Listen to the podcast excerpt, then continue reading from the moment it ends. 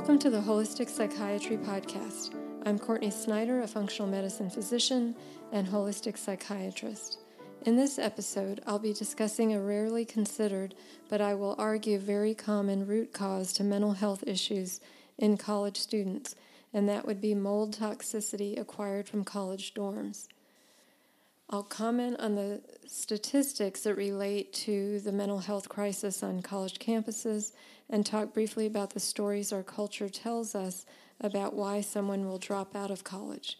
Mostly, however, I'll be explaining how, from a physiologic standpoint, someone can go to college thriving and having great hope for the future to living in a dorm with mold, whether they see the mold or not, and then go on to have a new onset of depression, anxiety, attention issues, or may simply lose motivation or energy for school and drop out. Lastly, I'll be mentioning how one can acquire testing for mold toxicity without a physician's involvement and what that treatment for mold toxicity might look like. So I'd like to start with some statistics. And these come from the College Student Mental Health Statistics of two thousand nineteen. So first I'm going to talk about overall, twenty-five percent of students have been diagnosed or treated for mental health conditions in the past year. thirty-five percent of college students are struggling with mental health problems, and sixty-four percent of college students will drop out because of mental health reasons. Regarding depression, twenty-seven percent of college students have been diagnosed with depression. thirty percent of students are diagnosed with depression will go on to drop out of college. twenty-one point two percent of students who are diagnosed with depression will have lifelong symptoms, which really begs the question, what happened to them in college or what happened during this time in their life? Regarding anxiety, eleven percent of college students have been diagnosed with anxiety. sixty-one percent of students who seek help are citing anxiety as the main reason. fifty-seven point seven percent of college students confess that they have felt overwhelming anxiety in the prior year. two to eight percent of college students will be diagnosed with A D H D. twenty-four percent of percent of students are struggling with symptoms of bipolar disorder, and fifty percent of students admit to having had suicidal thoughts. And lastly, nine percent of college students have attempted suicide.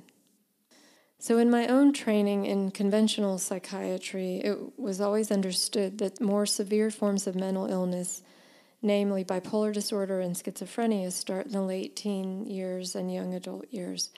As is the case with much of conventional psychiatry, the focus is not necessarily on why, but it's more on identifying symptoms, giving diagnoses, and then alleviating the symptoms through intervention such as medication. In functional medicine, however, the approach we take is to seek out the causes of the issues to begin with, with the intention of addressing those root causes as a means to alleviate the symptoms. And both of these types of treatment can be done in parallel. For example, someone can be on psychiatric medications to get some symptom relief while also digging down for the deeper root causes. Without going into much detail, I would argue that some of what can happen during this time in one's life, late teens and early adulthood, has to do with stress hormone pathways and inflammation that starts to occur after sex hormones have come on board. In short, many people seem to have a mutation in an enzyme that impacts stress hormone pathways, and this leads to them being more prone to inflammation when they are under greater psychologic and physiologic stress. But even with that being said, one of the, I believe, common physiologic stressors that can trigger symptoms in individuals is mold toxicity. So just on the surface, as our culture considers why a student might drop out of college, there's different stories that all of us may come up with. It may be that, oh, they partied too much, they drank too much, didn't eat well, didn't sleep well. Maybe they lacked motivation and discipline, or maybe they don't have direction. They just didn't know what they wanted to do. It was hard to find a focus. as they didn't know what they wanted to do in the future. It may relate to not s- sleeping enough, relational stress, being away from family, even increased time on the internet and social media could be culprits. But most of these stories, as you can see, places the blame and responsibility on the young adult, many who will go through their adult lives carrying this identity that college just wasn't for them. But what if there is another story we could be considering? What if a common denominator of college students' mental health issues lies in the dorms?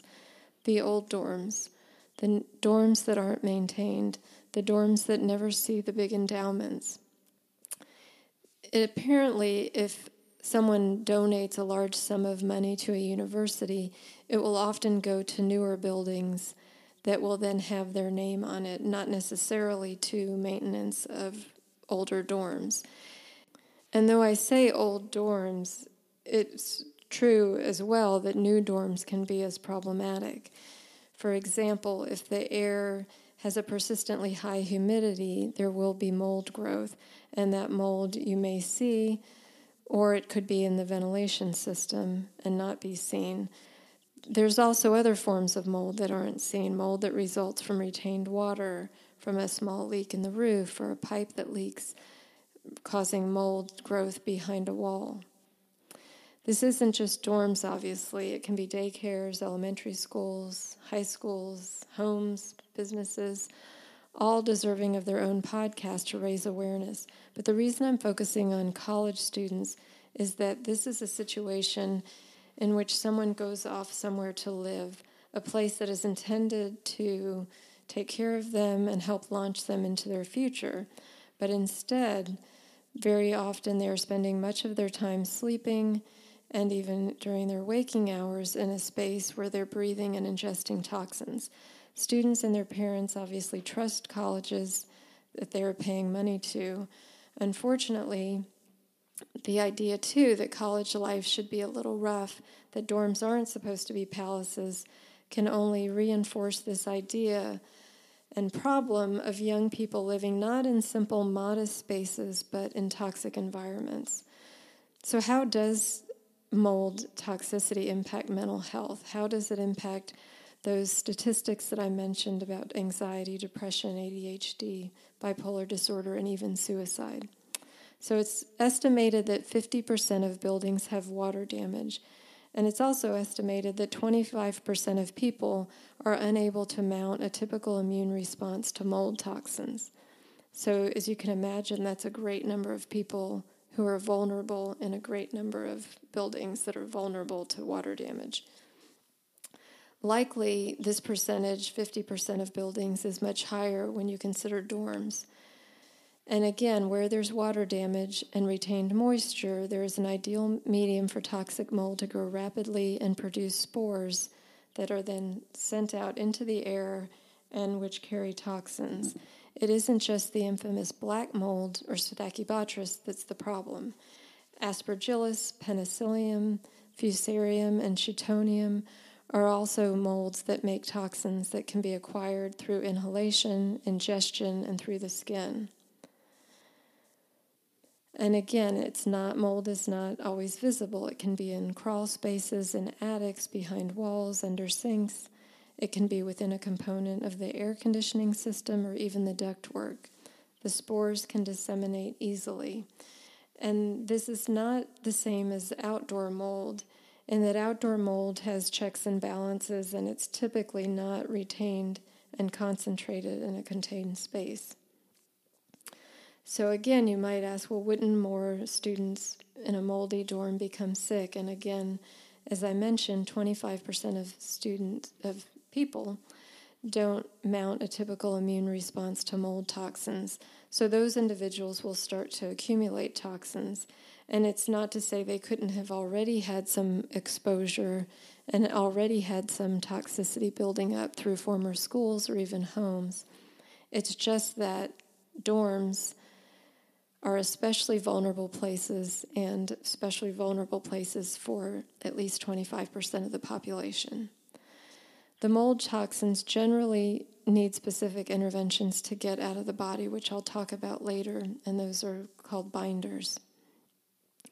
But the mold toxins in the body will interfere with the immune system and and the central nervous system, the hormonal system. Um, it can cause quite systemic problems. But as the brain is a good barometer of toxicity in the body, oftentimes psychiatric symptoms will be the only um, symptoms.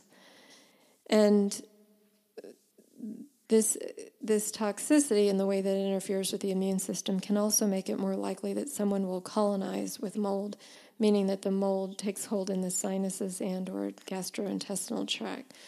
And both of these explain why, for many people, simply getting out of a moldy environment is not enough to alleviate the symptoms, uh, because typical detoxification measures don't remove mold toxins adequately, which is why we use binders. But also, if someone has colonized with mold, then they are carrying within them a source of um, toxicity. The mold in them is making more toxins. So once acquired, the toxins enter the cell and start an inflammatory process, meaning the immune system starts to recognize something's there that shouldn't be there. And it's this immune reaction, what we call inflammation, that can impact the brain. And just as a joint can become inflamed, the brain can become inflamed. And a brain that is inflamed doesn't work as it should. For anyone wanting to read the deeper science behind this, my last blog post on my website, Courtney Snyder M D, is called, excuse me, Courtney Snyder M D dot com, is called Mast Cell Activation and Brain Inflammation, How to Calm Things Down. So the limbic system, the part of the brain that alerts us to danger, knows that something's wrong, but doesn't know what that is exactly. And our culture hasn't given us this idea that mold could be what's wrong. So we might put that in, that anxiety and say, oh, the source is a relationship, or the source is schoolwork, or the source is um, a number of external stressors, not realizing that the danger is actually within. And obviously, when someone's dealing with mold toxicity and it's affecting their brain, they will have secondary relationship issues, school issues, and so it becomes less clear to them, as those areas are struggling, what the original source might be. So I believe some of this explains the statistic that twenty-one point two percent of students who are diagnosed with depression will have lifelong symptoms. If, for example, mold toxicity is what caused their depression, then yes, that could be lifelong, because they could continue to harbor mold toxins as well as colonization, which would then create inflammation, and they would continue to have that going forward. So in my practice, I have seen a number of young adults that went off to college thriving, but then returned either having depression, anxiety, mood swings, brain fog, problems concentrating, or even psychosis. Their parents had them return home. Many of them remained ill and started conventional psychiatric care, including medications, um, some of which were beneficial, some were highly reactive to the medications, because when people have mold toxicity, again, their immune system can be on such high alert that be- they become highly reactive to medications, sometimes supplements, sometimes different foods. They can become more uh, reactive to emotional triggers. And this has to do with part of the immune system called mast cells, which I talk about in that article that I mentioned.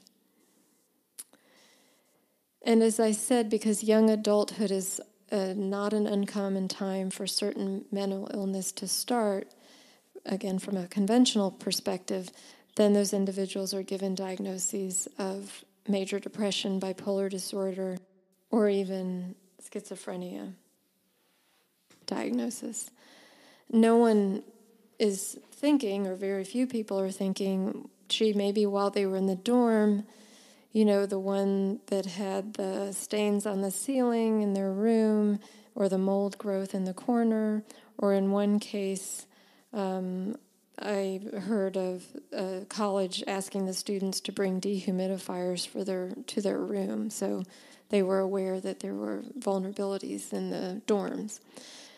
And no one, again, may be considering that maybe after inhaling all those mold spores with toxins that their immune system started to react, and that this overactive immune system for many, if not most, means brain inflammation, which then leads to things like depression, fatigue, anxiety, panic, A D H D diagnoses because of the inattention or brain fog, and for some, severe mood swings.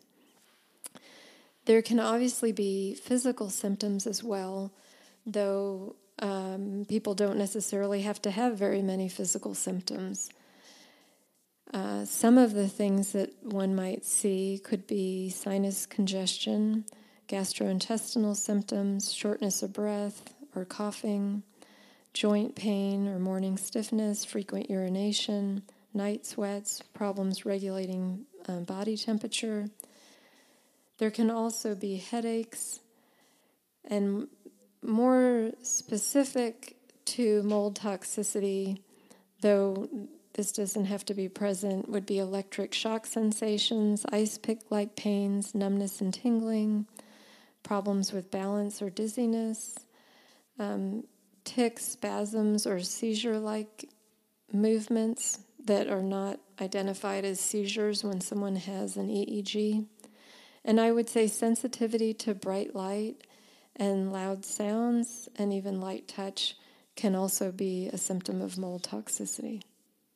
Another cons- uh, statistic to consider is that seventy-three point one percent of college center direct, excuse me, counseling center directors report a significant increase in severe mental health issues in college students.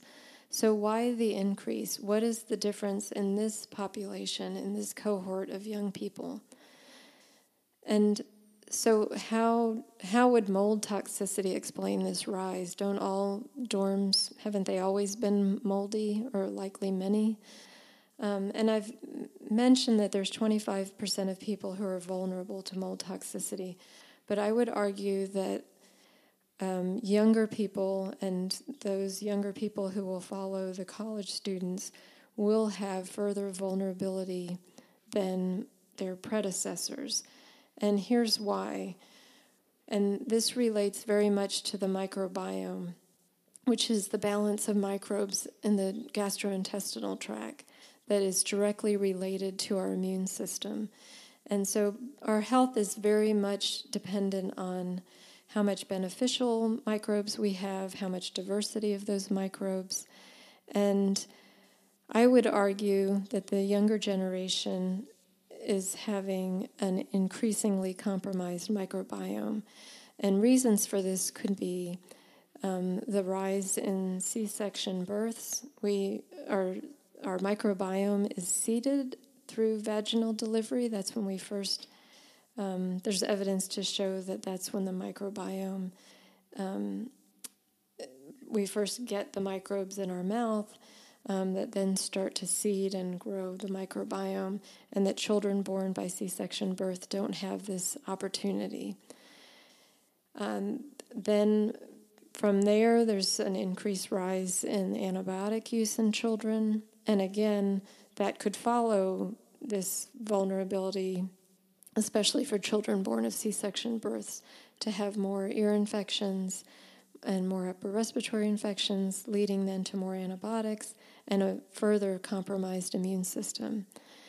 Then add um, uh, antibiotics for acne, or Accutane had been used for acne, which further compromises the microbiome. Then go off to college, and perhaps there's heavy alcohol use, which further impacts the microbiome.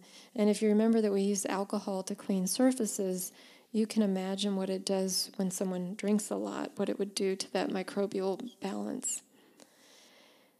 Then you can add just stress of modern life and how it's becoming more stressful, in part related to increased screen time, less human interactions, which human interactions are actually very calming to our physiology. You can add the stress on young people to find employment, and now the stress of covid nineteen and all the implications that will have on the lives of college students. Related to this is that those with mold toxicity, um, as I said, have a dysregulated immune system. And when we think about covid nineteen, and yes, it is a virus, and the virus is a problem, but what can be more problematic for people is this excessive immune reaction to the presence of the virus, and it's that excessive reaction that is harming or killing people, and I would say especially young people. Um, people that are older and, and sicker already have a degree of um, compromise, but young, healthy people that shouldn't, if they have mold toxicity, then they will have a dysregulated immune system that people may not be aware of. So I should comment that despite the growing knowledge about mold toxicity, availability of testing and treatment, there is still a great deal that we're learning. This area of medicine is still in its infancy, and we are collectively learning more every day. And even among the pioneers in this area, there is debate about the testing, evaluation, and treatment, and even debate about whether mold colonizes the body. So the information that I am going to be sharing about evaluation and treatment is based on my own education as well as my own personal and professional experience. And I should mention that I've been fortunate to have as a mentor Doctor Neil Nathan, who is one of the leading experts and pioneers in the area of mold toxicity and of complex chronic illness. So when we diagnose someone with mold toxicity, while there are some inflammatory blood markers that can be tested, many of us now instead use urine mycotoxin testing to identify which toxins are present. And knowing which toxins are present will impact which binders we use to remove the toxins from the body. And you know, obviously, when it comes to treatment, it's not just about getting the toxins out of the body, it's assuring that more toxins aren't coming in. So evaluating one's current environment is essential. And, and if the current environment is toxic, and it's not a situation where someone has control over an ability to adequately remediate it, then obviously leaving that environment would be necessary for one to heal. So examples of um, what treatment might look like would first be, for some people, the beginning of treatment is calming the immune system, calming those mast cells that I talked about. And in doing that, that can very much calm Um, the central nervous system as well. But then the next part of treatment, or the beginning, if that first part isn't necessary, would be to start binders. And again, those are specifically um, used uh, to target which toxins show up. And so certain examples would be things like bentonite clay, activated charcoal, chlorella, cholestyramine, or and Welcol, which are both older cholesterol medications, and the binders are sustained for a period of time. There's quite a range of doses. Some people are very sensitive and can only tolerate tiny doses, and then other people with stronger physical constitutions are able to get to um, higher doses. And when someone is on the binders, and on a, in a steady place with the binders, then the next step is to add antifungal treatment, um, which is not always necessary, but I would say usually necessary, and this can be addressing the sinuses and or gastrointestinal tract. Diet is important, as um, sugar and a high-carbohydrate diet would feed mold, as it would also feed yeast, which is a common Um, overgrowth that can also occur in the gastrointestinal tract in someone that has mold, but also someone who's been on a lot of antibiotics. There are ways to pursue mycotoxin or mold toxin testing without the involvement of a physician. The two labs many of us use are Great Plains Lab and Real Time Lab, and I, both of those now have um, relationships with online sites that make them available directly to um, individuals without without physicians. So while I'm not necessarily encouraging people not get the treatment and cure that they may need, I recognize that um, seeing someone could be an obstacle to finding out one has mold toxicity. Originally, I started using Real Time Lab. It was quite an expensive test. Um, when Great Plains came out, I started to use more of it, and um, after they had been out a while, Real Time lowered their price. It is still more expensive than the Great Plains test, but I do find it to be a more reliable source of information. So lastly, I'd like to comment on two more statistics, and these relate to the campus presidents. seventy-two percent of campus presidents have reallocated funding to support mental health services, and eighty-seven percent of campus presidents are likely to classify mental health of college students as one of the priorities. And obviously, from my perspective, the biggest way to impact student health may be to address the living conditions and the in the dorms and to raise awareness about mold toxicity and its implications. Do I expect this podcast to go on and change the reality of college dorms? No, but this is my attempt to get the word out, and even if this reaches one person or one family and gives them a different story to consider, a story that adds more hope and more potential than the one that our culture currently tells about college students who develop psychiatric symptoms or who drop out, then I will consider this time well spent. Thank you for listening. If you have any questions or comments, please feel free to reach me at my website, Courtney Snyder M D dot com. If you know someone who this information might be helpful to, please share. I can be reached also, I should say, on Facebook and on Instagram under the name Holistic Psychiatry Podcast.